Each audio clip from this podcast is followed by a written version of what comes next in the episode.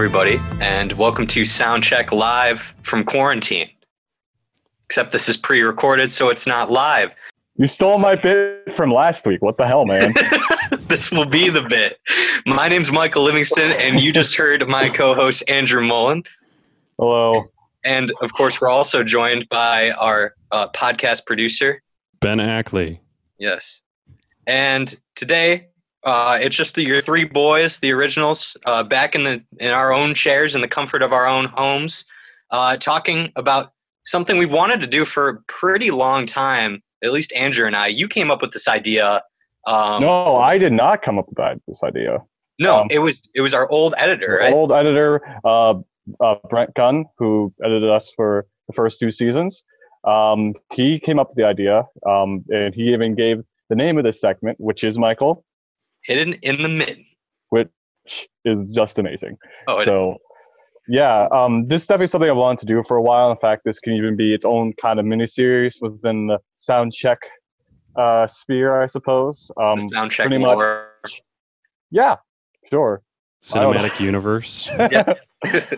oh god our own can the sound check canon.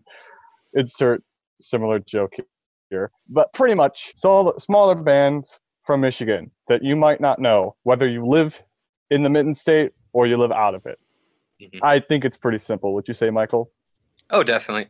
And I, I figured this would have certain relevance, especially with everything going on in the world right now, to give a special shout out to some smaller bands that, of course, are not able to tour in this time because all these gatherings over it's not even a number anymore. You can't leave your family unit to assemble a gathering anymore.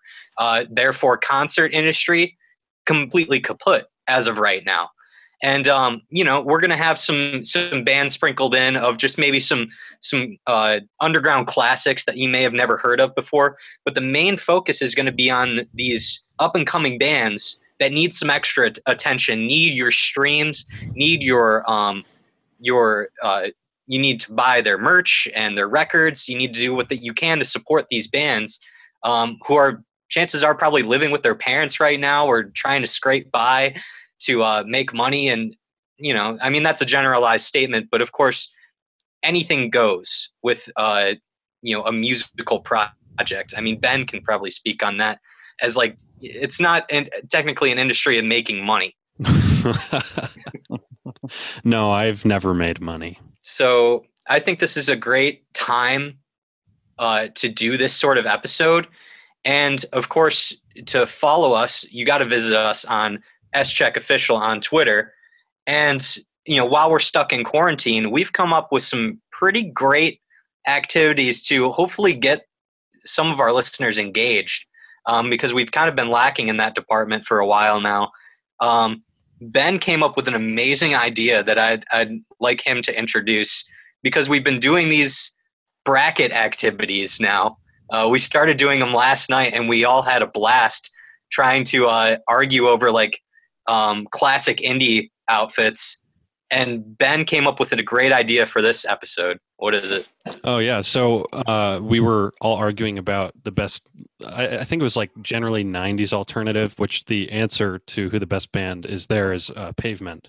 But what I did throughout most of today is I set up a bracket of almost entirely classic uh, Michigan bands, and that's not just pulling from rock; it's pulling from Motown, obviously, rap, the entirety of of Detroit music and Michigan music.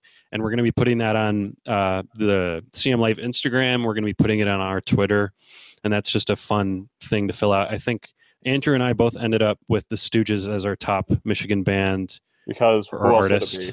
and Of Michael course. ended up with uh, the Queen of Soul, Aretha Franklin. Of course, you He's got. honestly probably the second best, or Stevie Wonder. I mean, you, it's Stevie Wonder or Aretha Franklin or the Stooges. Honestly, There's take really pick there. so there's so many good choices on that bracket. I mean, you got the garage revival stuff like White Stripes. You got you know your your 70s rock. You got like the the Seger and and we even threw Alice Cooper on there, which I found out is kind of debatable. But you know you really have all of these classic acts, and it's it's difficult. So if you do manage to fill that out, tag us in it um, and show us what you came up with. It'll be an Also- interesting. You say Clown Posse's on there, so I don't know what Yes. much more you could want, really. of course. If I don't see at least three insane clown posse brackets, I'm gonna be a little upset at our Where view. are the juggalos? Where are our juggalo listeners? I know. I'm really. I'm. We're lacking in juggalos. Yeah. We're, we're we may cater to the juggalos. Yeah. Although I will say this though, is I'm not saying it just to make fun of the juggalos. I know they're misunderstood, and while I don't get the music at all, I think it is just a side point really stupid. They're called a gang uh, by like the FBI or CIA. It was one of the the Yeah. feds, you know. So yeah, shout out to any juggalos that may be listening. Yeah. So there But we go yeah. please participate in our bracket. I think it's a really fun idea. I'm glad Ben took the time to make it. Um, yeah, uh, want to know how many people end up with the Stooges? I imagine, considering our, what I assume our listener base is, it's probably going to be a lot. Oh, definitely.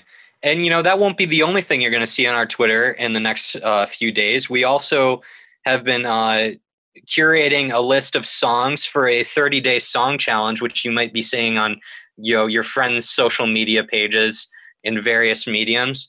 A lot of people are you know doing this thing where you have a set 30 days and a certain topic of song and you pick and you would post that song and usually they're really annoying and i never was a fan of them but considering we have three music experts in the room i mean god we gotta do one so look out on the Twitter. Are we really expert experts, Michael? we are nowhere close to experts but hey, we uh we divided up um 30 days 10 songs each of us um you know maybe you can pick out which uh which days um each of us have i mean it'll probably be pretty easy to figure out yeah. but uh yeah it'll be a fun daily post thing that we're going to get started soon and um just something to keep you all updated with some content Mine has a ton of metal, so you'll be able to tell really quickly. Yeah. Without further ado i think we're ready to uh get into our lists gentlemen Let's rock. And roll. so another reason why we did this episode is to give me another excuse to talk Oh, about this fuck's band. sakes. I mean, let's be real. We knew we knew it was coming, and I, you know, I strategically wanted this episode to happen because it, the best of Michigan just came out with their first debut album, and uh, of course, I'm talking about Dogleg. I mean, what can I say about these guys which I haven't already said before? Nothing.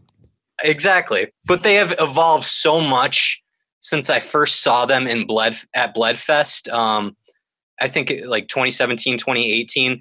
They've turned themselves on this new record into like this fiery, cathartic post punk thing. Like you can hear that they're a four piece now when they used to be a three piece.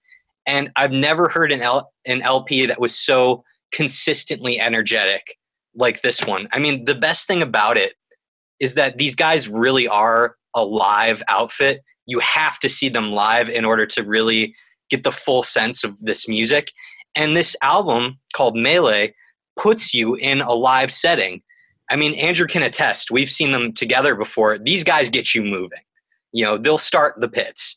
Um, let me give you a first example with this song called Fox, which is the first single that came out uh, teasing this album uh, the past year.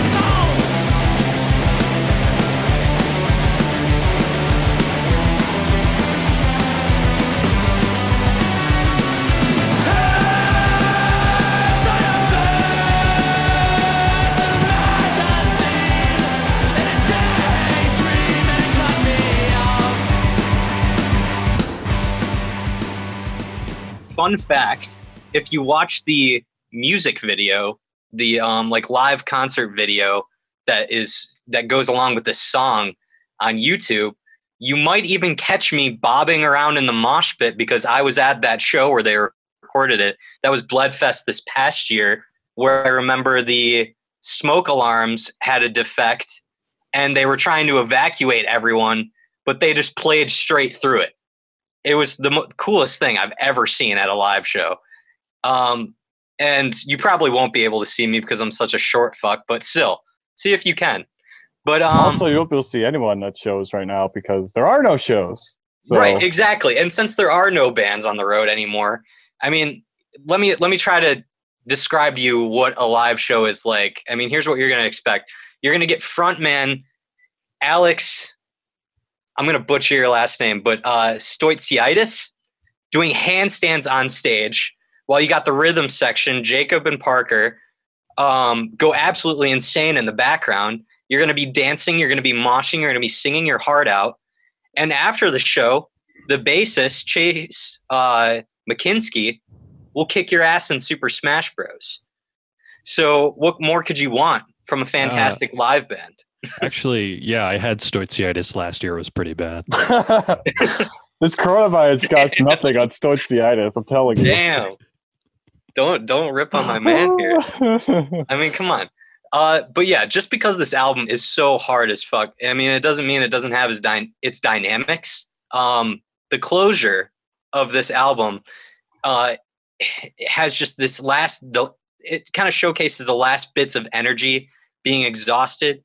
It calls back to um, an earlier song called Star 67 um, by fading into like this group chant. Um, it encapsulates that feeling you get um, after when that adrenaline is wearing off after moshing for like 30 minutes straight where all you can do is like lean on that sweaty dude beside you and just sway back and forth. And in the end it's all wrapped up with this short but sweet like string ballad. And uh, i'm gonna have ben play that last bit of this song called ender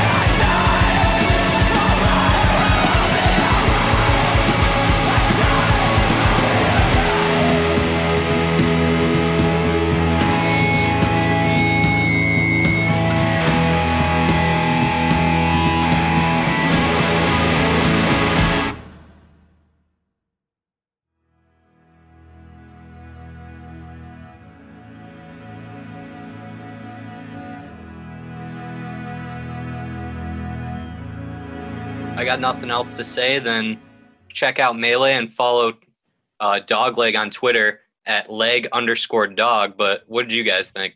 Um, I was actually really interested in seeing this band live, which we were planning on doing at one point. Uh, just didn't happen um, yet.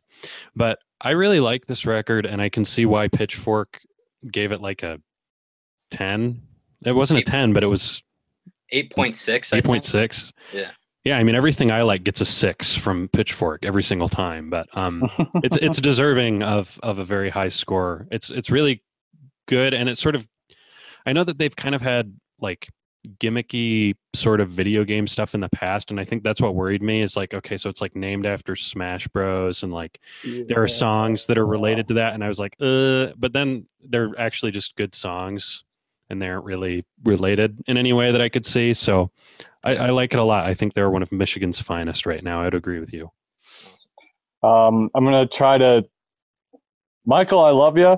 Uh, I'm, but not gonna lie. Uh, this is this is definitely like that band that you just don't shut up about. And again, I love you, Michael. oh, I know, I know. So I, um, so I, I made sure to take so just block out like the constant shove down the throat of you with this band and say I did come outside enjoying this record quite a bit, quite a lot actually.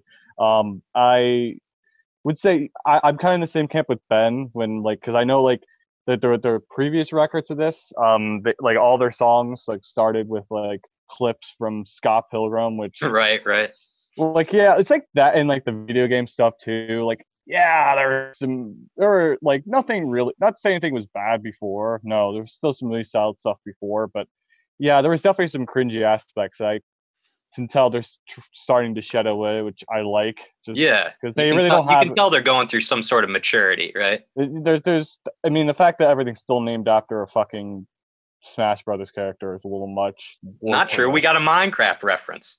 Oh, fucking great. What? Whatever. Wait, wait, wait. What? Which Oh, one you're is the. Minecraft reference? Ender, the very last one I just played. I, I, I thought that would have been Ender Scrolls, what? You, are you talking about Elder Scrolls? Elder Scrolls. Come I don't on, fucking know Andrew. Nintendo. I was gonna don't make know. a. I I played make a, Pokemon, and that's like that's all the Nintendo I needed growing up. right. But uh, do I know? I you know it was still it was still great. No, I think it was still a good record. Actually, no, great record. I'd say. Um, again, they just need to kind of, I, I they just need to be a little less gimmicky. I think that's kind of what holds them back a bit. But no, Yeah. there's there's this was definitely a very powerful post punk emo band. Um, yeah, definitely interested to seeing what these guys do going forward. Right. Um, and lucky and lucky for the for both of you guys and the rest of our viewers. I mean, you probably won't hear me talk about them for uh, a little while now until we all see you them don't have a chance because you don't have a chance to see them live, so you don't have exactly. an Don't have a excuse to chance bring to them up live. two episodes. Record's finally out. I mean, I got no room to talk anymore. Michael, But, uh, uh, next time we go see, next time you go to one of their shows, I'll come with. And if they're shooting a music video, you can sit on my shoulders so people can see you in it. Oh my god, I would love nothing more. Oh, great. I would love nothing more. God, someone's gonna do a backflip onto you though. While Yeah, you're you're right. Yeah, a Kawasaki backflip if you I will. was gonna, I, I was gonna make, I was gonna make that joke, but I couldn't remember what the first word was, so I just said backflip. Well, Oh boy, go ahead, alright. Andrew. is it my turn? Okay, well, um, I will, uh, not go far from the scene, but we are taking a trip from Detroit over to the, to our state's capital in Lansing to talk about my first band, um, a band that regularly plays with uh, Dogleg from my understanding, and uh, while they're general, you can vaguely call them punk music. Obviously, they're both very different when you get down to the details of it. Um, the band is called Gray Matter, and I think I've mentioned them on the show before.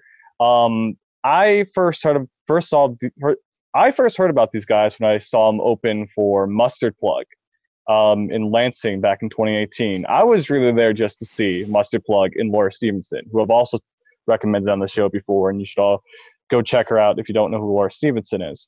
But um, there were two opening bands. One of them, fuck it. The second one, I remember them being very boring, just boilerplate, you know, punk music. Couldn't care less. The f- first band was Gray Matter, and I, my ears perked up right away because they were j- just like just like Dogleg, super energetic, super just lots of energy on stage, and brought and unlike Dogleg, I would argue they have kind of a more of an interesting sound. Not to say that one's better over the other, Michael.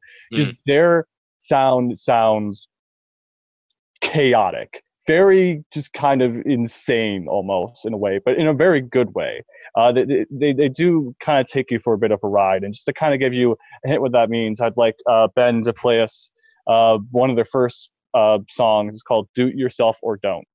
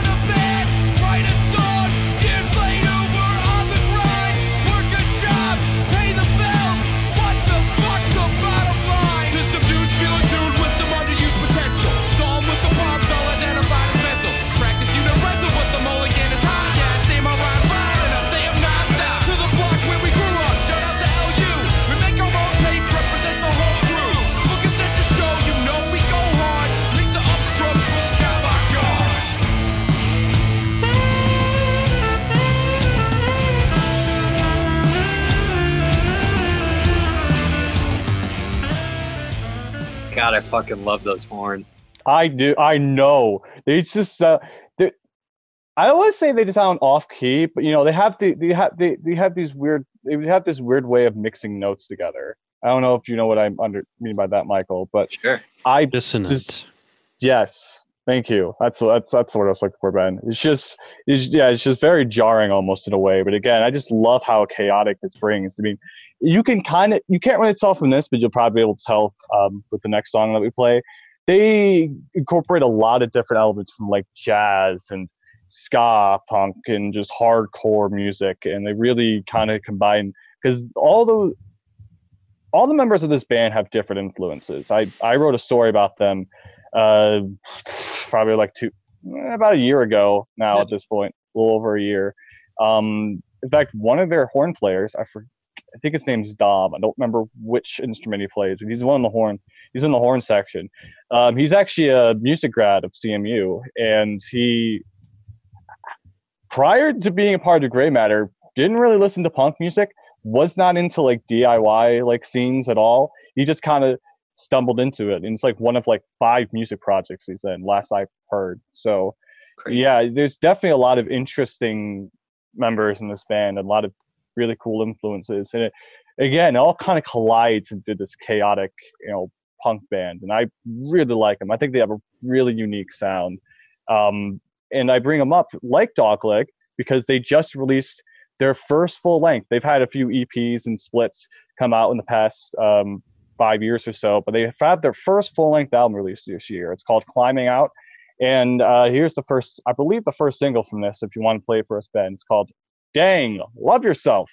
I hate that title.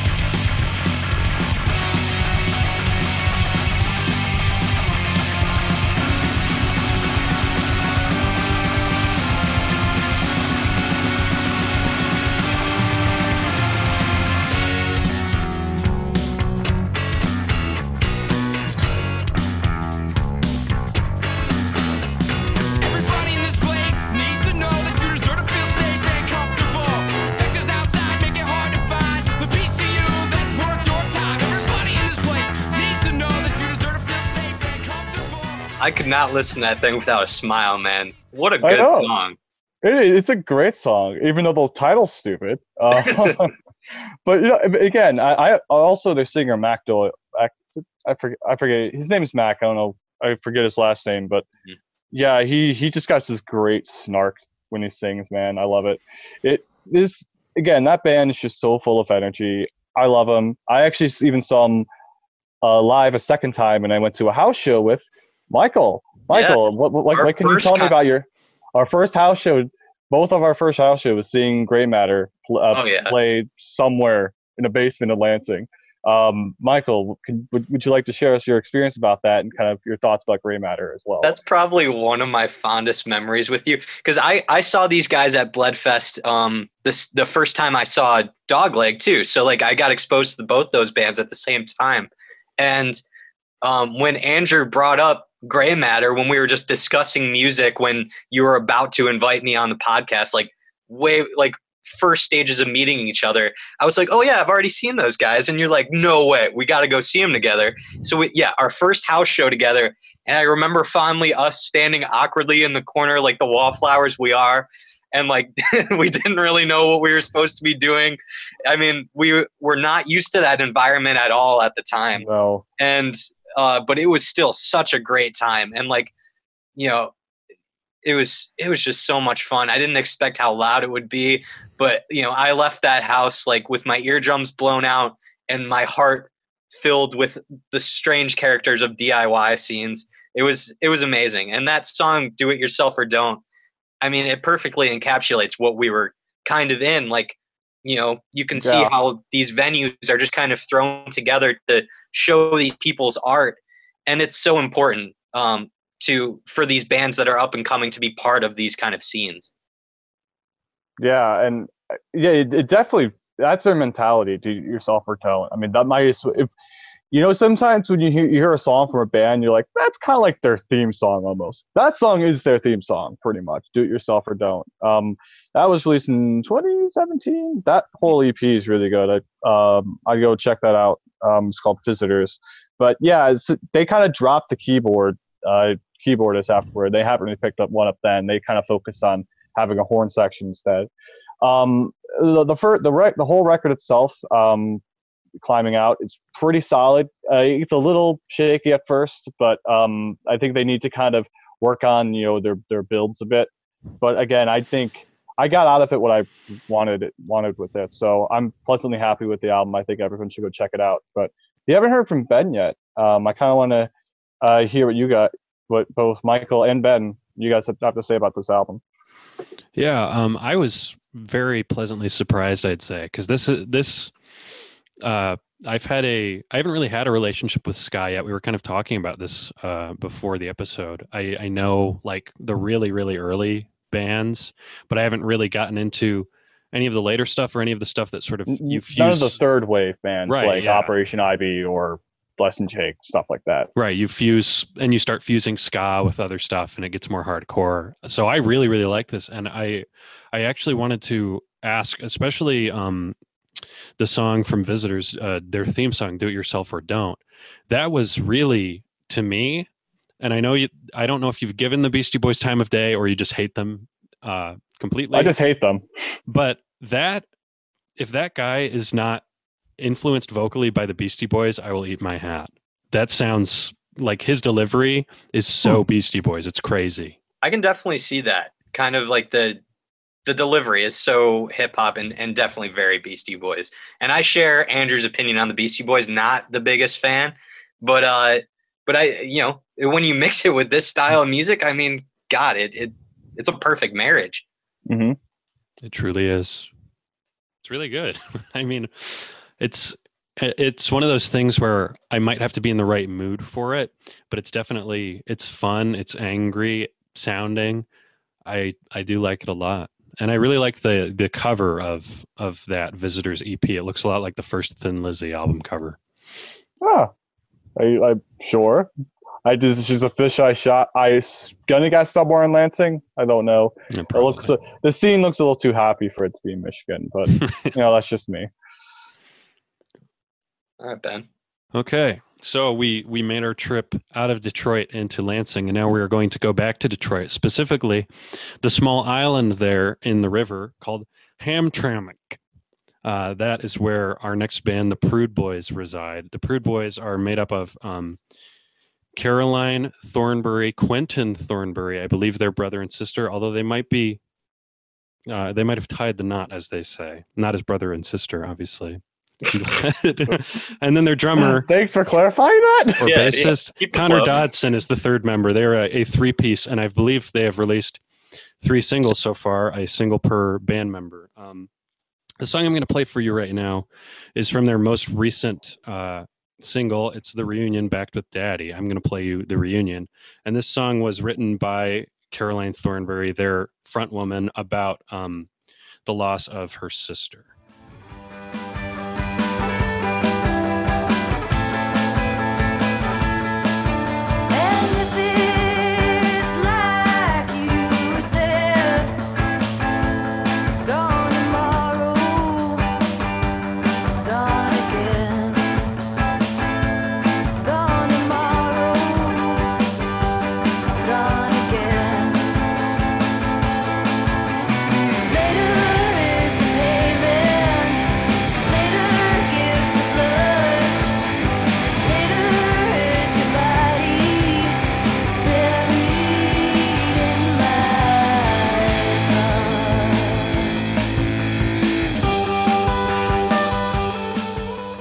So that was the reunion um, by the Prude Boys, and they're one of those bands for me where, like, their first single, pretty good. Their next one, pretty good. This one, I really love, and I think they're they're a band that is sort of up and coming in their scene and they're they're going to be one to watch in the future.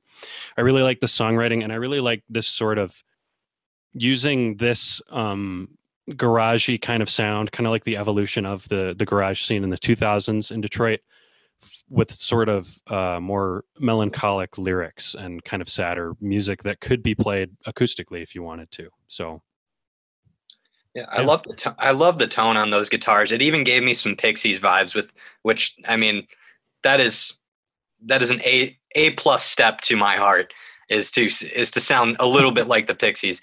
And uh yeah, I loved her voice. I loved her delivery when it first started out, very shaky, very raspy and I I mean the more you played it, the more I liked it. I'm surprised you got the Pixies, Michael, because the band that was coming in my head was the Screaming Females. Because I, I, I the, the male vocalist in this is fine, but the female vocalist, especially on that song you just played, Reunion, which I really like, but also the song Outlaw, I was like, it was a more of an understated version of the Screaming Females front woman. I forget her name, but you know, she because she does a lot of that vibrato. Yeah. Um, and it, it has it the vibrato's a little more understated, but still there, and it adds such this great you know atmosphere to this, and just such oh, it's really good. It's just a great delivery. Um, so no, this was I thought this was probably my favorite pick of yours, Ben. I really like this band. I'll definitely be keeping an eye on them. Oh yeah. Uh, did did you even catch like in that vibrato? Like, does that hit a certain like B 52s almost like spot when you hear vocals like that?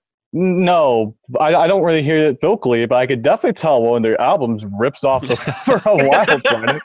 yeah. One of their album Remember covers that. definitely rips off the cover of Wild Planet, but I mean that's the only real B 52s vibe I caught. But uh, Yeah. no, I mean I hear vibrato again. I think of Screaming Females, Jello Biafra, you know, like because those are like those are the masters of vibrato. definitely. Which is me. On the on the subject of album covers, I just want to uh, point this out now. So I usually this this will be uploaded on the website, and and there I'll usually put links to YouTube clips or like music videos for the songs if a music video exists. For this, um, uh, as long as they have it, I'm going to be linking a specific spot where you can buy this music from these bands. So for the most part, you're going to be seeing lots of Bandcamp links there, and I know that um, the Prude Boys they have lots of like vinyl only, cassette only releases, like lots of stuff that isn't even streaming. Um, they have a comp with Burger Records of all the stuff they had done up to that point, I think 2018 or 2019. Um, but we're going to be linking to places where you can specifically buy this music to try and help out these artists who aren't able to tour right now and aren't able to make money on their own or sell merch. So I think with that, we'll go back around the table and loop back to me. And this next one is more to scratch my own itch because I'm a big fan of this band, but this isn't a genre that we all universally share at this table. Uh, of course, I brought a math rock band to the table, and this one is called Sincerely. Um, it's a unique Detroit math rock group that totally blew me away last year at Bloodfest. If you're starting to see a theme, a lot of these bands came from Bloodfest, but um, I mean, such a great festival though, and I live right across the street from it. So, but uh, yeah, sincerely, it's this groovy, kind of heroic sounding, hard as fuck instrumental band um, with really, I think, an approachable take on math rock.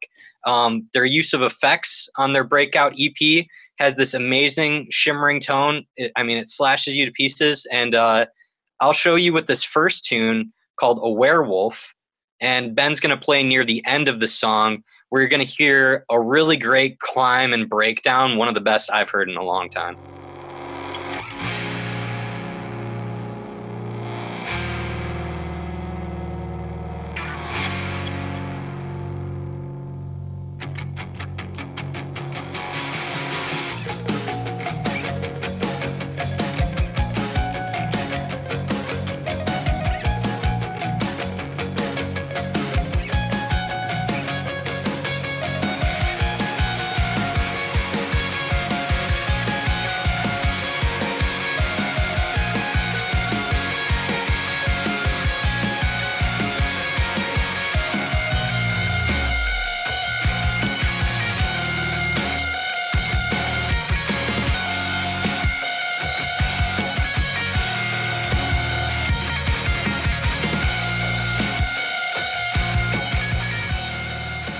Spend as much time as we did on Dogleg with this middle pick, but this is a band that needed to be shouted out for me.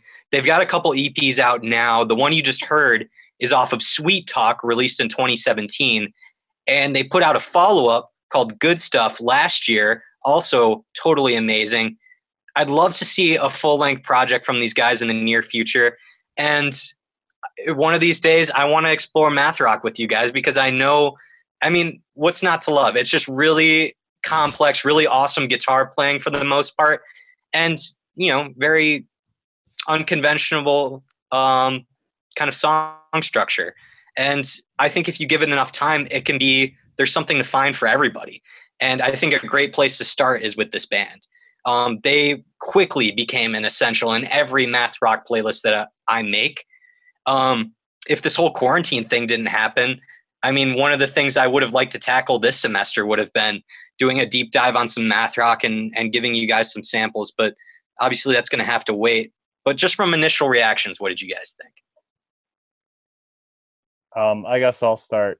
Um, I like this. Um, was it completely sold on it? Um, I mean, here's so I loved the production. I think the guitar is again very punchy. I loved the spacey atmosphere that they brought. It was felt epic. I'd say this is kind of felt like epic music. I know you, you said heroic, Michael. I think that's Yeah. a, also another good word for it as well. And I do like the playing. It's just again, I, maybe maybe I just need more time to get acclimated with math rock. It's a genre I like, but again, especially when it's just instrumental, it can it it can be a bit of a hurdle for me. Everything was just kind of blending together as I was listening to it.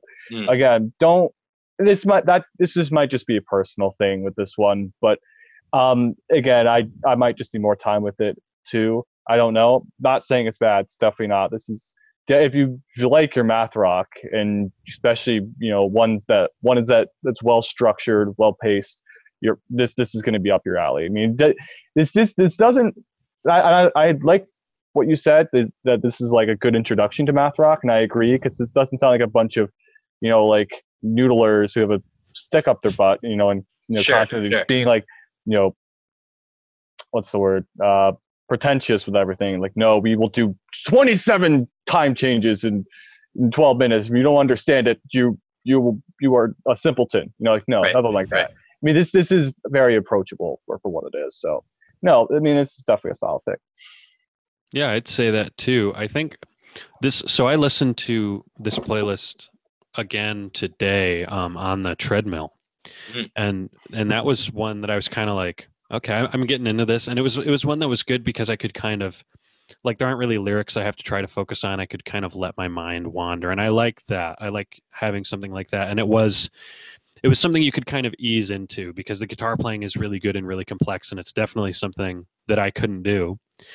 Um, but it was it, it it wasn't like off-putting like Andrew said. There weren't a bunch of time changes and weird things. Like as just a a straightforward four four music listener, I could I could hang with it pretty easily.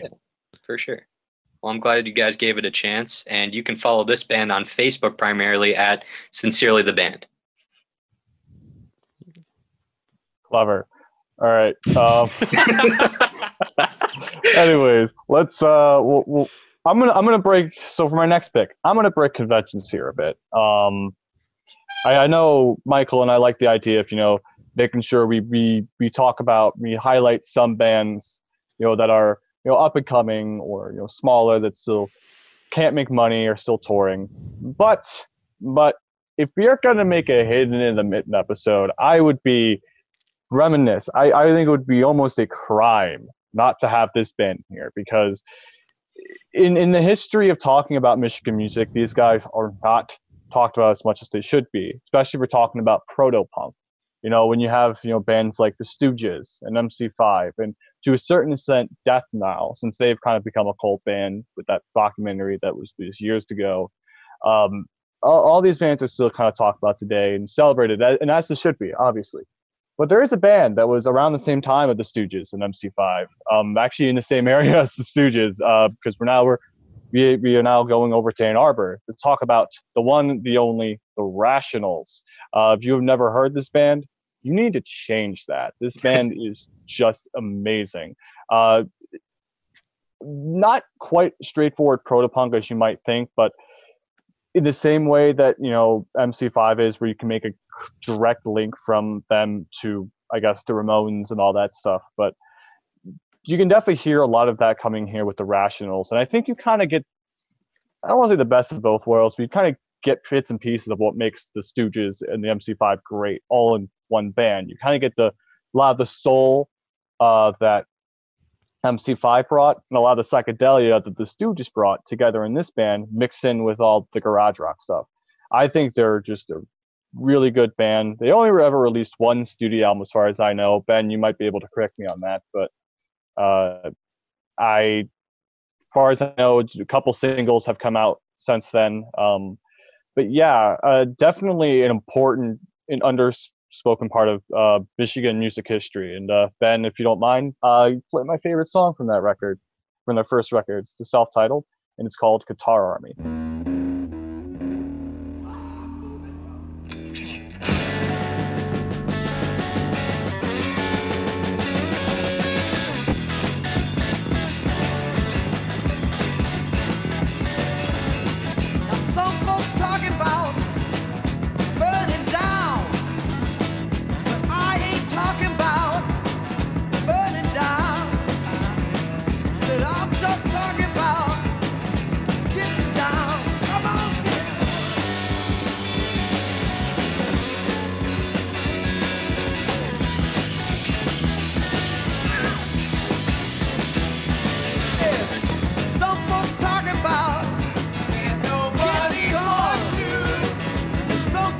Talking about.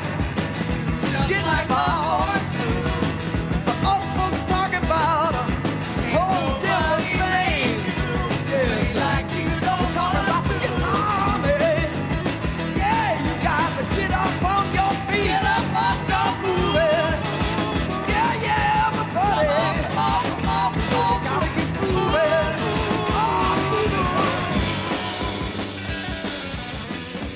So that guy who was singing, who by the way is awesome, his name is Scott Morgan, and uh, to kind of show you how like all tightly knit these bands were, in the late '70s, um, Scott Morgan actually uh, formed a very short-lived supergroup called Sonic's Rendezvous Band with members of MC5 and the Stooges. So, uh, yeah, uh, unfortunately, they only ever released one single. It's called City Slang. I, I don't, I don't, I've never heard it, but Oh, yeah, that's. Uh, is it good? Have you heard it, Ben? You just changed my recommendation. Sonic's Rendezvous Band is so fucking awesome. It's so Okay. good. Then I guess we'll save that for later. But um, yeah, I he he did um um he had plenty of other bands afterwards, none of which I'm really familiar with. So I feel like I should because he's a really really good singer. And if it's anything like the Rationals, hopefully it's really good. Um, but yeah, uh, that's pretty much what I have to say about the Rationals at this point. Um, Ben, I know you're familiar with the Rationals, so uh, I don't know. Can you confer what I have to say? Do you agree with everything I've said here? I do. Um, I would like to point out also that the Rationals that that record you just heard, uh, the the song Guitar Army, um, from their debut. Their debut is their only studio album that came out in 1970, but they had been going and releasing records since 65, um, and that was all comped on a CD, uh, an album called Think Rational in 2009. I don't remember what label did that, but um, you can find all of their earlier stuff there. They have tons of great singles before that. Um, it's yeah, it's really good stuff, and they don't get their due, and I don't really know why they haven't stuck around. Yeah, I mean, everyone to this day still talks about the Stooges. Everyone still talks about MC5, and of course, obviously, very um, great bands and innovative bands in their own rights. And of course, I think when we talk about where did punk, where was punk born, and you can almost make an argument for the Detroit area because of the Stooges, because of MC5. You can definitely make that argument, even though no ex- except for maybe the Suicide Machines and the Meatmen, no great punk bands came afterward. No, no very notable punk bands to say. There's been plenty of great punk bands in Michigan, just none of them really made any made any larger impacts on the music scene. But yeah, I don't know why the Rationals aren't brought up with them. They just don't have the same cult status as you know the Stooges, and MC5, and again Death to a certain extent. But Michael, from my understanding, you weren't as familiar with these guys before us. Um, what did what did you think of them? Andrew, you have probably the best recommendations out of all of us. All three of yours are stellar. And this one killed it for me. I mean, shit, man. Like, I I really never looked beyond Stooges or MC5 or had any sort of inclination to do some further searching. But if I would have been missing out on a great musical endeavor of my life if you didn't bring this up to us today. I listened to a couple more songs off this record. Sunset. I mean- Sunset's amazing. Holy shit, man. You didn't point out that, you know, these guys like, you know, you think of proto punk and you think like, okay, so really loud guitars, but you never really think of like pretty virtuosic playing. Yeah, And Sunset has such great playing on it, like guitar Yeah. playing. And I loved every second of it. And I loved every second of the song you brought. And uh, this is definitely a band I'm going back to. I mean, no question about it. yeah, and, and I'm, I'm glad you brought that up because they are. This is definitely. Uh, uh, hey, M- MC5 and the Stooges, they they had they had some decent musicians behind them.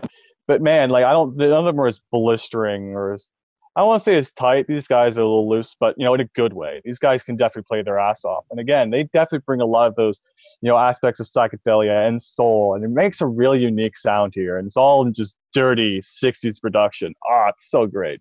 Uh, It's Great. so good. So I'm glad you liked it, Michael. I'm really, I really do. Definitely.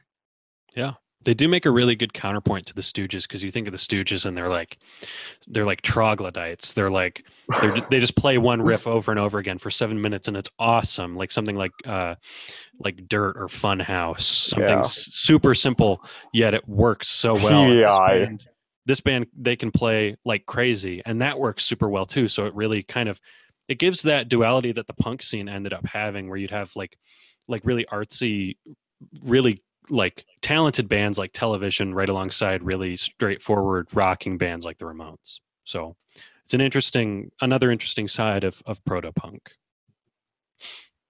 okay. I think we can go to mine if we're good. Okay. So we we made the trip to ann arbor. We hung out with the rationals and now we are going to rock on over to grand rapids and hang out with a very young very new band called pay with pesos they have an E ep I love your trends. I love our transitions today. I do gotta too. This say. this wasn't even planned. It's just working. Um, they they have an EP and an album out right now. They were started by uh, singer Micah Barron and bassist Tom Lewis uh, when they all found out they had similar tastes in music. Um, I think they're all younger than us too, which I'll, I'll kind of talk about them a little more and how I feel about this band after this. But I'm going to play you my favorite song from them, which is called "The Public Execution of Jimmy Fallon." Love this. I love that title. I went down to Mexico with a fire breathing dragon. We stayed up all night to see the public execution of Jimmy Fallon. And it was great. Rode into the night. I've never felt so alive. It was the best. But now I'm staring at an empty desk on my CV. And all the things I thought I hated now I miss. The brain dead small talk, HD bliss. The constant hum of boring men in ugly suits wear their shirts tucked in.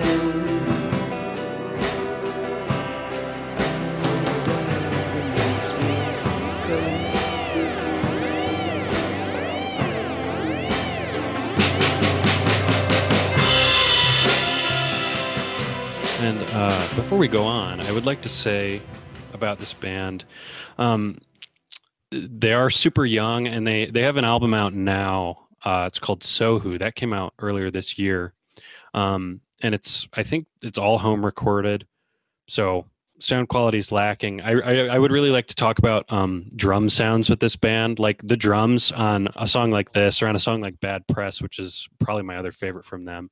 The drums like from a technical recording level sound like ass the drums do not sound good the kick is super woofy um and kind of like like it, it's not as punchy as it should technically be but i love it it fits the sound really well and i'd say that their debut album is worth listening to to pick out some gems from that because I don't think it's all perfect, but I think it's a really good first step. So, what did you guys think of this? I Mind know if I go first, Andrew? Go right ahead. One of the bands I've been getting into a lot recently and I've been listening to more is the Flaming Lips. And I can hear so much Flaming Lips in this song. Like the synths, the the guitar tone, and especially the lyrics, just how weird this song is. It's so amazing. And like you've sent this to me before, um, I think like last month, um, just for me to check out and I was blown away by it when I first heard it, and then I kind of forgot about it, and then you brought it back, and I'm so glad you did because now it just it reaffirms that I need to get into this band. I need to follow this band, and I'm not closely tied with the Grand Rapids scene at all, and I think this would be a perfect entry, and I can see so much potential with young people that are so musically inclined that can hear um, you know these weird lyrics paired with these weirder synths and this um, you know these amazing guitar melodies um, and I, like you said ben i'm not a stickler for the drum sound on this because it reminds me of a song like uh, race for the prize um, Mhm. by the flaming lips that has horrible drum sounds but sounds perfect in the whole context of the song Yeah. I, I'd also like to point out on that front, this is just from like the the context of being a musician that has like released music. This is one of those bands that makes me really jealous and feel really insecure. Because like I heard that song and I I actually found out about this band because I played a house show. I opened for them at a house show and I didn't stick around at that show because I don't remember why, but I, I got out of there quick and I ended up listening to all the bands I'd been on with later. And I heard this and I was like, God damn it, I should just quit. It was one of those moments that you have where it's like, these guys are all younger than me and they're writing this stuff that is really, really good. Let's see if Andrew shares this opinion. Um, honestly, I don't have much to say about this one. Um, it's, I think it's an interesting first step for them. I, not apart from that amazing song title that you of the so, of the song you just shared with us, that that's a plus material. But um, beyond that, I don't know. Nothing terribly stuck out to me about this band. I don't know. Not, not to say it was bad or even boring. I liked what was going on. It's just I don't know. I feel like maybe you guys can help me out. This I feel like I've heard like the, the the vocal harmonies, this this type of vocal harmonies and this type of singing somewhere else. I don't know. It's kind of bothering me. I, Hmm. I, I especially on this song. I don't know. It just sounds super familiar familiar to me. It's like I've heard. It's like I've heard this before everywhere, yet I can't exactly pinpoint it. Right. It is a little odd, but again, so it's it, it feels like it does kind of feel like stuff I've just heard before. Um, not again, not to say that it's bad, not to say that there isn't merit to it. No, I definitely think there is. Um, I don't know. I just I I'd be interested to see where where they go forward going next. I think they definitely this band definitely has a good uh, start with what they have. Um, I just will say this though, I did really like the song you just played. This though, I really did like that song a lot. But uh, yeah, beyond that, um, I just kind of want to he- hear what these guys have going next. But um, no, I think it's still a good pick though. I do agree with Andrew, where like, you know, this band has so much room for experimentation and growth. Let's see something on the speed and like tempo side of that. Right. You know, um, because you know, as we know, Andrew's not the biggest fan of mid-tempo songs by no stretch. No, But well, it I depends can on how totally- it's done. yeah, really, but I can totally see this band putting out a, a really fast, really energetic song at the same time. Yeah, and I would. Uh, I I sh- shot them in uh, a, a DM before this. Oh, this. yeah. I shot a few of these bands DMs. These were the only ones that got back to me, and um, according to them, their influences are uh, Radiohead, The Smiths, and Mac DeMarco. Wow. Suspect from me, uh, and their news is that they're currently working on an undefined project. So maybe there there's a fast song in the works. what what one? Please tell me what the fucking undefined defined project It's is. undefined. I don't know what it is. It could be a movie. It could be a book.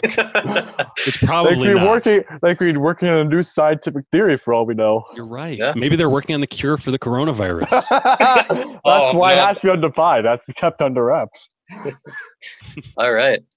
Oh We're gonna- god. are we gonna do we have anything else or are we gonna keep it moving? No, Go, go with your last pick, Michael. I want to All right. let me talk about this. We're on the uh, we're on the final round now, coming out to a finish, and this is my final pick. A band back from Ann Arbor that I've seen twice at this point. Um, again from the same scene. The first time I saw them was at a house show opening up for Dogleg, and then I decided to catch them headlining um, a couple months after that. Um, this and they they've brought like some pretty true artistry to each one of these shows that I've seen. Um, Parkway in Columbia is the project of the mustached singer songwriter Tyler Floyd, who has totally set himself apart from a lot of the projects that just imitate American football with a few characteristics. Um, and they're all set place on this uh, new LP called Wanderer, which you got to check out. One is total perfectionist production.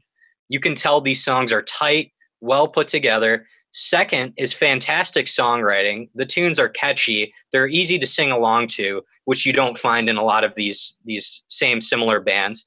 Third is some great synth production too on songs like Perpetual Sweater, which you can hear right now.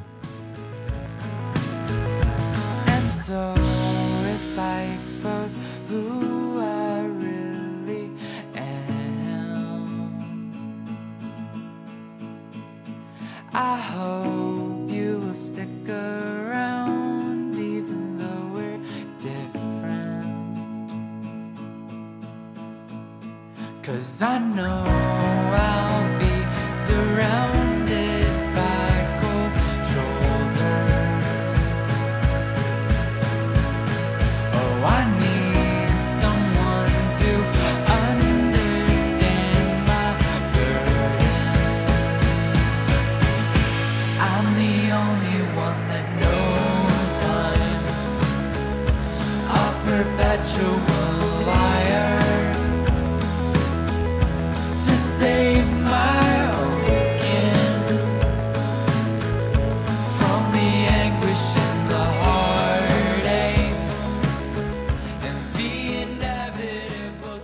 So I imagine that I would be met with some cold sho- shoulders with this tune and this band because of the very gentle presentation of the lyrics. Um, but I'm looking forward to seeing more great things from Tyler in the future. This guy has one of the best voices in the genre right now in terms of delivery. And you should definitely stream this new album in whatever way you can. And you can follow uh, them on Twitter at Parkway Columbia. But what did you guys think? I, I know this is a shot in the dark for this style of indie music. I know it's very light. I know it's very airy and not the, uh, the best recommendation for my, you know, punk boys that I got in the room with me. But like, I don't know.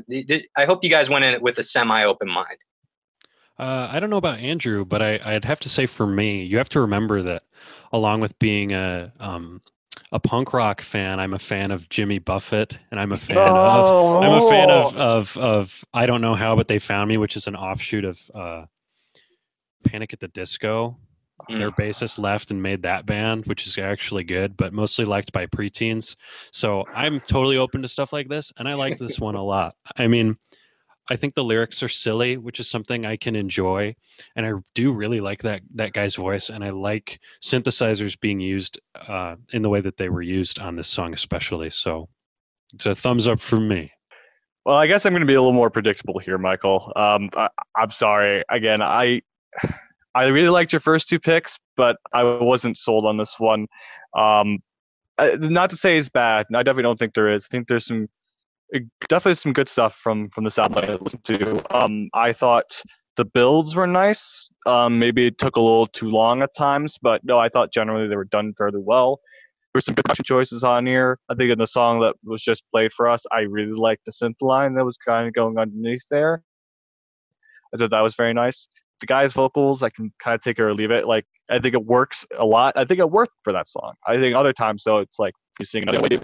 Yeah, that's just me. But this album was hard to get through. I thought this was kind of boring. Actually, I was really you- not how feeling much it. did you I- listen? it- how much did you listen to? um, I listened to the whole record. Um, Oh, wow. and by the time when I got to that eight minute song at the end, I'm like, oh, for fuck's sake. I it's like, I'm sorry, Michael. This, this, No, this no, no. was, it, maybe it's just not for me. But yeah, it, I was just not excited by this at all. And I, and I know not every music is supposed to quote unquote excite you, but you Mhm. know, I just wasn't feeling it for me. I, because it just never, it all, it just felt mid tempo that entire record. It felt like it was always in, it got louder at points. It swelled at some points, which again I liked. I liked those builds, but it Yeah. never felt like it got out of second. It never felt like it got even out of first gear. You know, it no, I got, I got you. I, at I that knew- same pace. But yeah, I'm not saying it's bad. I just think these guys could use a little work, maybe a little diff- differing in how they approach their their stuff. Yeah, you know what I mean. I, I knew this style wasn't going to be for you, Andrew, and and I'm totally cool with that. But I needed to shout these guys out because of how they have consistently consistently been able to blow me away, and I know that they will do so for other residents of Michigan and other people that are uh, are into this style of indie music. Um, if you're into some lighter, airier stuff that you really want to, um, you know, you don't want to get excited by it, but you want to just vibe. You know, this is a, this is a vibe record. You need a vibe to it. So uh, just go ahead, just go ahead and give it a shot. It's uh, these guys are have consistently been able to impress me, and like I said, uh, Tyler, uh, I'm looking forward to what you come out with in the future. You definitely got a fan out of me, maybe not out of our boy Andrew, but hey, uh, you know, one out of one out of three ain't bad. Take it, Andrew. My last pick. We are traveling back to Grand Rapids, a city I didn't even know this band came from because as of recording this episode, I didn't even before researching this episode, I didn't even know these guys were from Michigan. That's kind of a, a theme I have. I, I tend to not really care where they come from and more care about if they're good or not. So I don't know. I'm, I should say I'm not really much of a person to like, oh, they're from my state. That means they're gonna be my heroes. No, I just want I just care if you're good or yeah, that's just what I care about if you're good. But luckily these guys are really good and um I'm glad I could talk about them for this episode. They're called Heaters. They're kind of a very reverby surf like psychedelic rock band stuff that's right up my alley. Uh, they started off as a, under a different name. I don't remember what it was. Doesn't matter because all you need to know is they're all you need to know is what they're currently go by, which is Heaters. Uh, they have I think four LPs you can check out right now. They're pretty consistent with recent records. Uh, their last record was released in 2018. Don't know when we're getting a new one. Hopefully soon. Um, their first record was released in 2015 with their album Holy Water Pool, uh, which is absolutely fantastic. I've forgotten how fucking good this album is until I was listening to it uh, before this before we started recording, and it's like except for like one kind of weird instrumental that doesn't really work because the transitions are super clunky. Um, every song that's really good. Um, they they really good at production and creating that kind of really reverby atmosphere that you know comes with this genre, and it, it just works really well. And they have great riffs too, um, just fantastic hooks. Uh, this is just really really solid music, and uh, I want to play um, one of the one of the songs that kind of sticks out for me from from that record. It's called Propane. If you'd like to play it for us, Ben.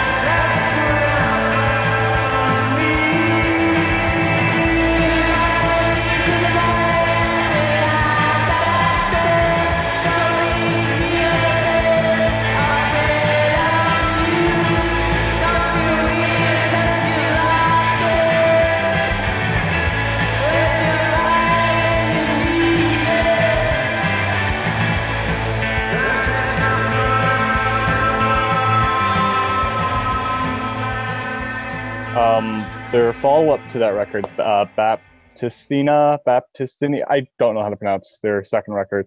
But that one's also pretty solid. Uh, there's a song in there called Centennial and a song called Seafoam. Both are terrific. Um, I almost really wanted to play Centennial because that one's really good, but I wanted to pick something from the first record just to highlight that. But um, other than that, I don't have really else much to say about these guys. Um, I know I don't think either of you two were familiar with Heaters before uh, doing this episode, so I'm really curious to hear what you guys have to say about them. this this was another great example of a just a fantastic picks you're bringing. And i was listening to this album while doing some painstakingly like going through foia documents and like crunching numbers that kind of thing the other day. And this was like perfect music. Just like keep the groove keep it going keep me focused. Um you know it's, it's so reverby and it's so washed out and usually you know as i get older i'm not gravitating towards that style of music as much. But also at the same time um, there's something about these songs that i'm really drawn to. And it's definitely a band i'm going to revisit. Um, i hear like bands that you and i have agreed on in the past. Andrew like uh, um, like bleach is an example. Mhm. and i'm even hearing like um, some even newer school indie stuff like sometimes i'm even hearing like tame impala and this stuff um, like you know when it comes to re- use of reverb. And uh, you know there's a lot to be cherished in this album. There's a lot to be cherished in this band. I would invite anybody else to check it out as well. Yeah, I was as far as like uh close audio companions to this would be I was getting some of that that sort of newer school of of garage. Like like on a song like that I'm hearing kind of the really early FIDLAR stuff or like the Mm. Twin Peaks first EP um just sort of like there are words being said. You'll probably pick them out by like the 10th time hearing this but that's not really what matters you know? Right. And I I just I do really like that sound, and it's one of those sounds that yeah I've I've kind of grown out of, like Michael said, but it always sort of brings me back to uh to earlier high school and and middle school and and kind of that when I wasn't as musically mature, I guess I would say I don't know. When I when I wasn't into Neil Young and Bob Dylan and boring old guys, but um th- that is it's it's really it's just good music. It's it's a really good sound and i think lots of bands do it well. And this is an example of a band that does it really well and they come from the mitten West Side. yeah. west side man Oh God, I, for kill me for that joke alone. Um, I after that, I what else am I gonna fucking say about them? Go check I out mean, it was, it was a really solid good. pick i think we should just keep the train going boys all right well speaking of cardinal directions um we are now going to go up north okay that that one was a stretch but no we're, we're gonna go we're gonna finish off our michigan musical journey by going up north as many do in the summer. Um, oh, we're going to to lose ourselves in the woods of Mystic Lake in Clare County, Michigan, where the second album of our next band was written entirely in a very tropey indie sort of way. Um, so the band I'm talking about is Bonnie Doon. Uh, they recorded this in Benton Harbor. They wrote it at Mystic Lake. Um, they are made up of Bobby Colombo and Bill Lennox, who's their that's their songwriting team. Uh, the lineup is filled out by Jake Kamek and Josh Brooks. Um, I'd sort of compare them to maybe some of the earlier Silver Jews stuff. I'd compare them to they they have some Neil Young moments. They have some uh, Steve Malkmus um, slash like Crooked Rain Pavement moments to me, um, and and maybe some like of the Doug Yule Velvet Underground stuff. Um, but a lot of I, I'm going to play you a song called "A Lot of Things," which is their music video track from this album, their second, entitled "Long Wave," and then I'll talk a little more about this band and what they've been up to. This and that, so and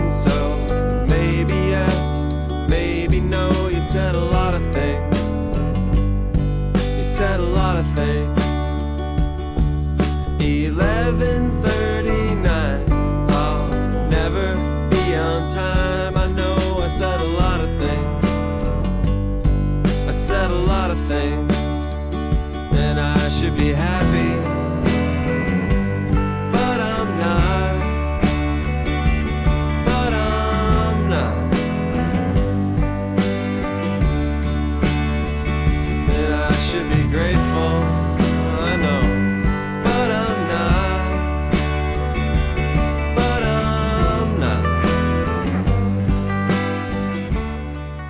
So it's just a little of a lot of things by Bonnie Doon from Longwave, and um, this is kind of the indie sound that I like as far as modern indie music goes. Uh, country informed, I'd say.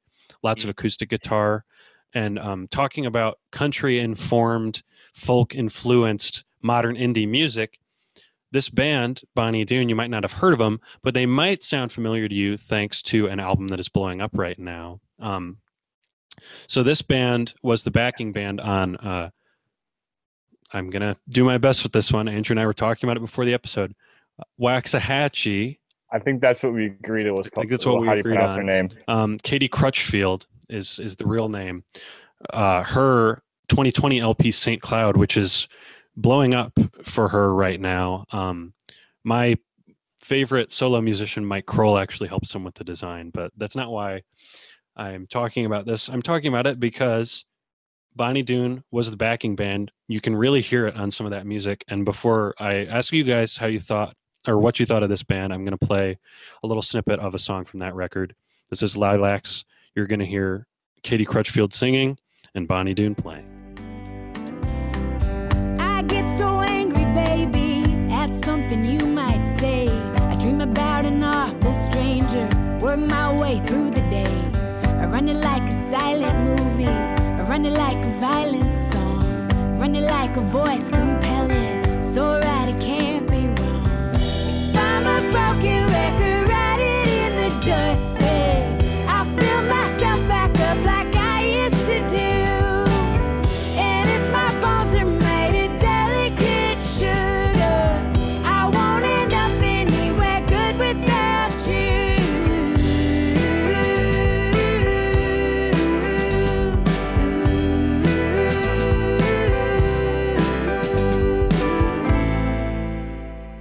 So that was a little bit of Lilacs from the album St. Cloud by Waxahatchee. And the backing band was Bonnie Doon. So what do you guys think of Bonnie Doon? Um, mind if I go first, Michael? Sure. Um, as far as uh, I'll get to Waxahatchee in a second, but as far as Bonnie Doon goes, um, yeah, I I thought they were pretty good. I really liked the uh, a lot of things. The song he played by them, that was a really that was one that stood out to me. I mean, yeah, I I, I liked yeah I liked the uh, description informed of country. That was uh, interesting. Um, I think that's a good way of putting it. Um, this is some really nice countrified um, uh, folk music, and I'd be interested in hearing more from them. Um, as far as Waxahatchee goes, though, I was very, I was very confused when when you put when you put her in uh, the playlist. I couldn't remember if she was from Michigan or not because she she before this she was kind of always somewhat in my radar. She'd pop up every now and again, and I listen to a song, I enjoy it, and I don't want to say forget about her, but I I- would I know her enough to consider myself a fan of hers, and she before she was making kind of um you know kind of in indie-fied you know very indie folk stuff and you know kind of very, very delicate uh, fairly delicate stuff with it. And, and I and I quite liked it. I always think she makes terrific music. But I was listening to some of this this album because I was curious before we started listening because I didn't know she had released a new record. And I, I was kind of taken aback for a bit because especially you can definitely hear it in this song. She she sounds like she has this weird cross of like Tom Petty and country music now as well, and would still bring in some of that indie that that indie music uh, credit credentials that she has. And I I wonder if that was because of Bonnie Doon playing or playing on a record or influencing her. I don't know because this is definitely it's definitely good. I really I really like really like what, what I'm hearing on this album, but um it is it is different from what I've heard of hers before. So I don't know. Are you aware if they kind of changed up her style a bit because they were playing on it, or if they kind of steered her in a different direction, Ben? I'm pretty sure that they did. I know that um that Katie Crutchfield is like this is uh their their most recent al- Bonnie Doon's most recent album Long Wave that's like that was her favorite album of that year. She said in a few articles that she would just listen to it over and over again. That was like her no-brainer choice for her backing band on this album. So I assume that that they influenced her sound and she let it happen because um, she was so enamored with with their sophomore album. Well, I was not aware of either of these. Pro- I was not. I don't know what the fuck that was, but I was not aware of either of these projects. I, I've never heard of Saint Cloud, Waxahatchee, Bonnie Doon, Longwave. Um, all pretty much gibberish to my ears before I listened to this stuff, and um, I can say that I, I came out of it pleasantly surprised, and uh, I was a bit. You guys know I'm not a fan of any sort of slide guitar. That's kind of like my cowbell. Um, you know, if we're speaking in terms of Andrew, but um, th- I got a lot of this heals something for me because some this music, this tone, is very hard to tame on a guitar, and it was done very poorly in regards to artists like Snail Mail and Soccer Mommy. This lush, reverby tune Mhm. um, that I thought I liked, and then time passed and I realized that it's awful. And putting this I disagree with that, but And- okay. putting this country twist on it heals it for me, and and I like it. Yeah. And I think I'm gonna revisit it, but I don't know Uh, where I'm trying to tackle this project other than I I enjoyed it and I'm interested. Um, I don't have a lot more to say on it because it intrigues me, especially because I, it's one of those things where I shouldn't like it, you know, but I do, you know. So I, I gotta I gotta give it a chance. I'd close this out then with saying, um, first of all, I don't know if I mentioned this earlier, but sort of, uh, th- I'd say this this record has kind of a slacker vibe. That's that's where I'm getting a lot of the the pavement, Steve Malkmus sort of of stuff. Mhm. Um, and a big reason for that is that a lot of these songs are improvised. They come out of improvisation, which I find makes sense when you listen to it. Like when there's there's the I don't recall um, off the top of my head. I think it's Saved or Saw a Light, one of the five minute songs. It just sort of slows down to nothing in the middle, and you can kind of hear some studio chatter in the background. And I'm like, I am almost positive that that's not supposed to happen yeah. but it does. It, it feels like a document, and they've talked about a lot about how they like their records to kind of be a document of them in the studio. Um, as far as new stuff from them, that record came out in 2018. They haven't had any new studio releases, but just recently there's a 2018 live performance at Third Man Records Cass Corridor um, that has been released uh, as the Third Man Records Blue Stage sessions. Um, they were an eight piece for that performance, and you can get that on their Bandcamp. So go check that out. I don't think it's digitally anywhere. You'd have to buy it physical, baby. Physical media. All right. And I think with that, if we're good on that note, that wraps up our uh, our hidden in the mitten part one. Because I thoroughly enjoyed this, and I hope we revisit this idea uh, next year. Um, this was a lot of fun. I, I love shouting out small bands, and I know you guys too too. Mhm. So I had a lot of fun. What do you guys think? Agreed. I agree. I'd say I love recommending people music. yeah, it's a and very especially the smaller ones. uh, reproducible thing, and I think it'd be interesting. Like we, I know Andrew went back in time with one of his recs this time, but I think it could be cool to do. Like we could do another new music one. We could do one where we focus on older bands. So it's a it's a Yeah. format that you will probably see coming back.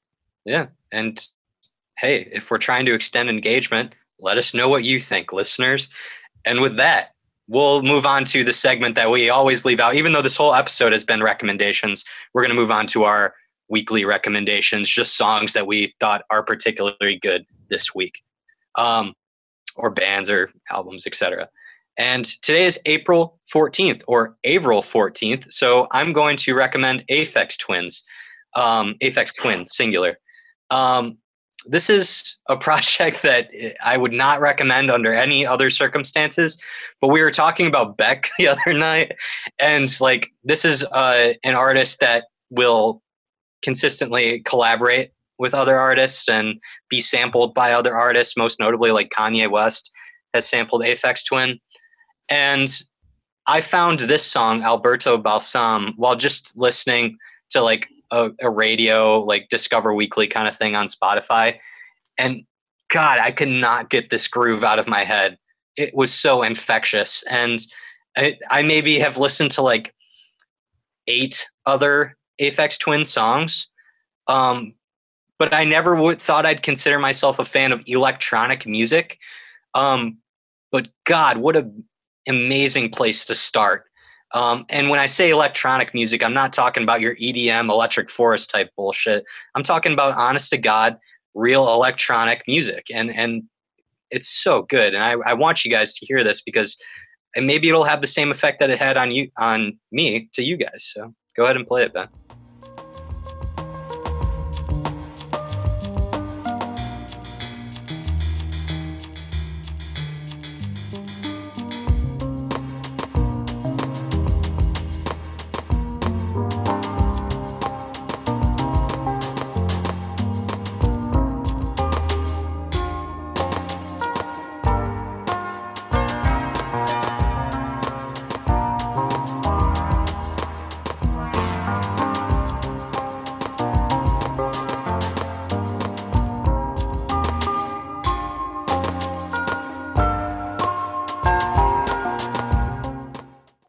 I really have to say is I know it's an un- unconventional recommendation, but for Christ's sakes, it's quarantine. Experiment with yourself.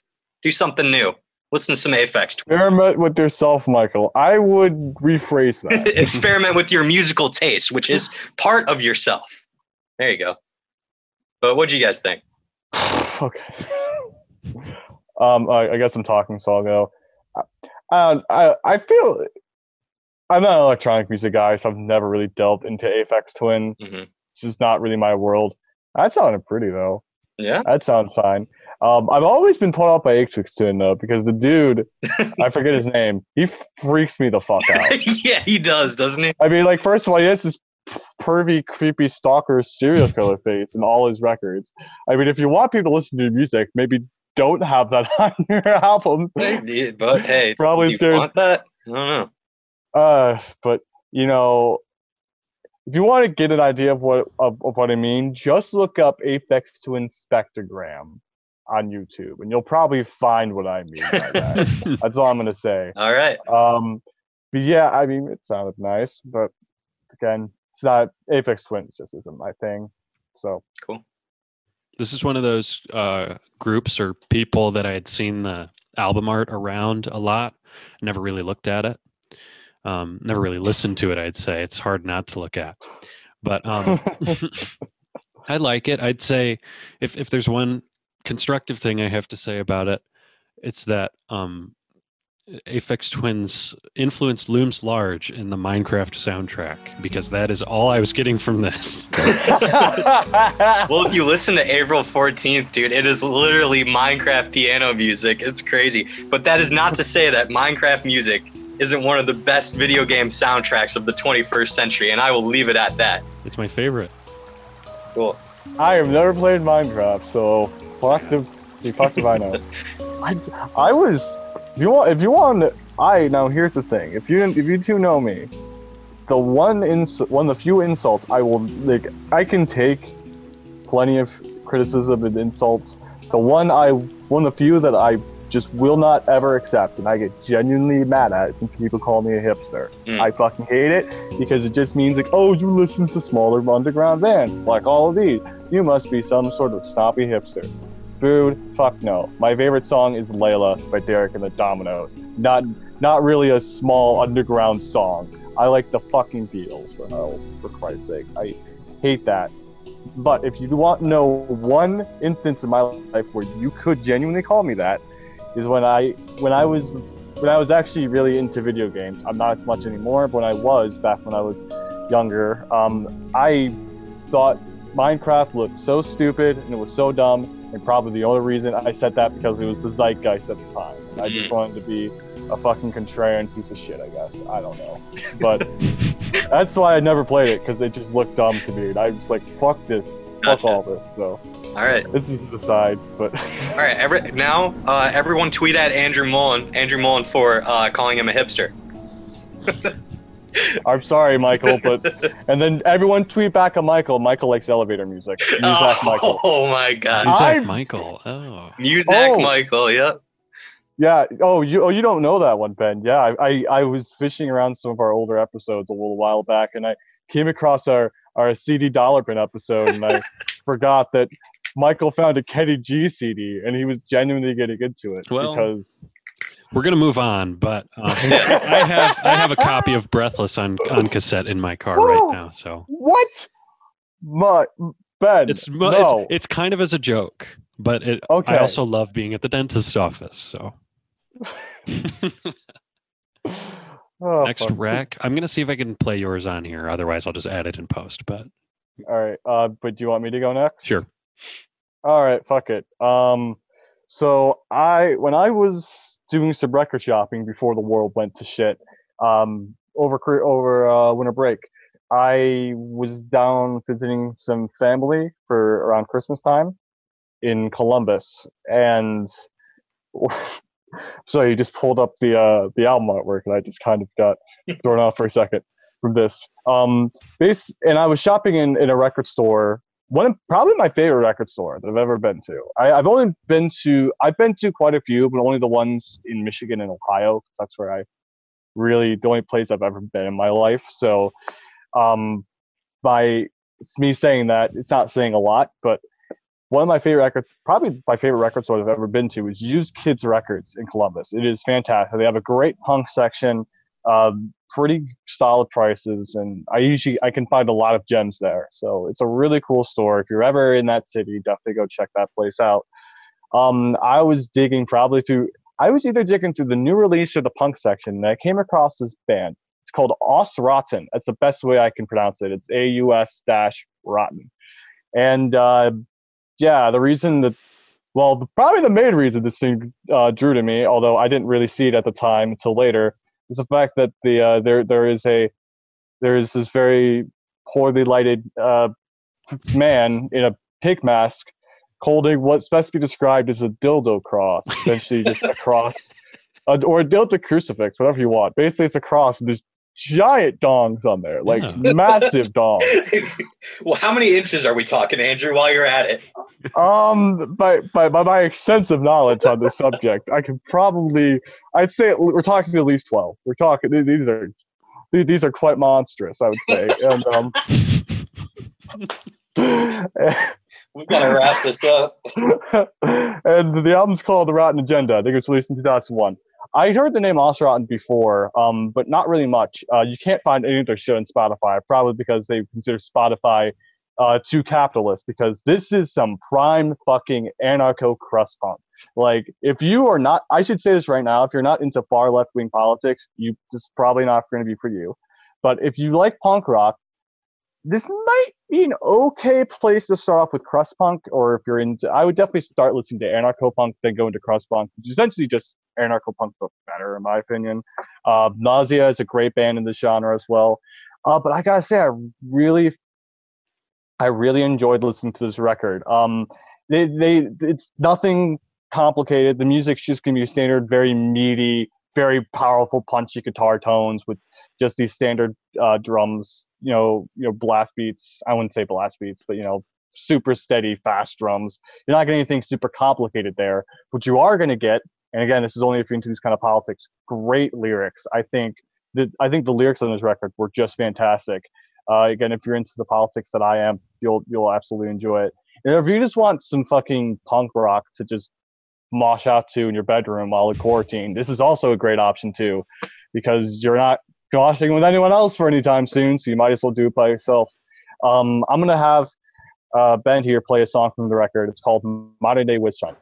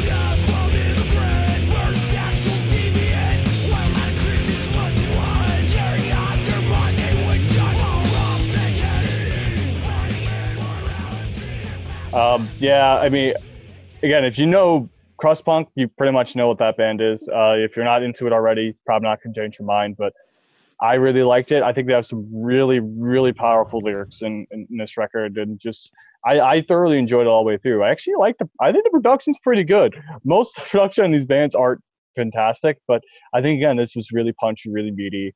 Um, pretty much everything I would ideal production for for this band for a change for for this genre I should say for a change. So yeah, um, I liked it a lot. Um, again, you'll have to look on YouTube for it. Uh, classic Andrew Move, not on Spotify. again, from none of their stuff's on Spotify, so you have to look all up all their stuff on YouTube. But again, I think it's worth the look. Yeah, I'd never seen a dildo crucifix before, so you've enlightened me. So I'm gonna go into my my recommendation, and this is a seat of the pants last minute recommendation that we mentioned earlier, because uh, no one had heard Sonic's Rendezvous Band before. Um, this is off the top of my head, so I can't promise it's all fully accurate, but um, they started in the mid 70s, put out one single, and, and I think 76 it was this song that you're about to hear, City Slang. Um, that was the A and B side just that. It might have been a mono and a stereo on the different sides, but officially released one song. There has been a uh, compilation uh, recently that has 66 songs on it, mostly like rehearsals and um, live stuff, but there is original stuff in there um, and some pretty good sound quality, especially if you're talking compared to like Stooges bootlegs and stuff like that. Like there's better sound quality than you can get on a lot of live recordings of the more famous bands from this scene. So I'd say check out this band, sort of a a a super group of the Detroit sound, and this is City Slang.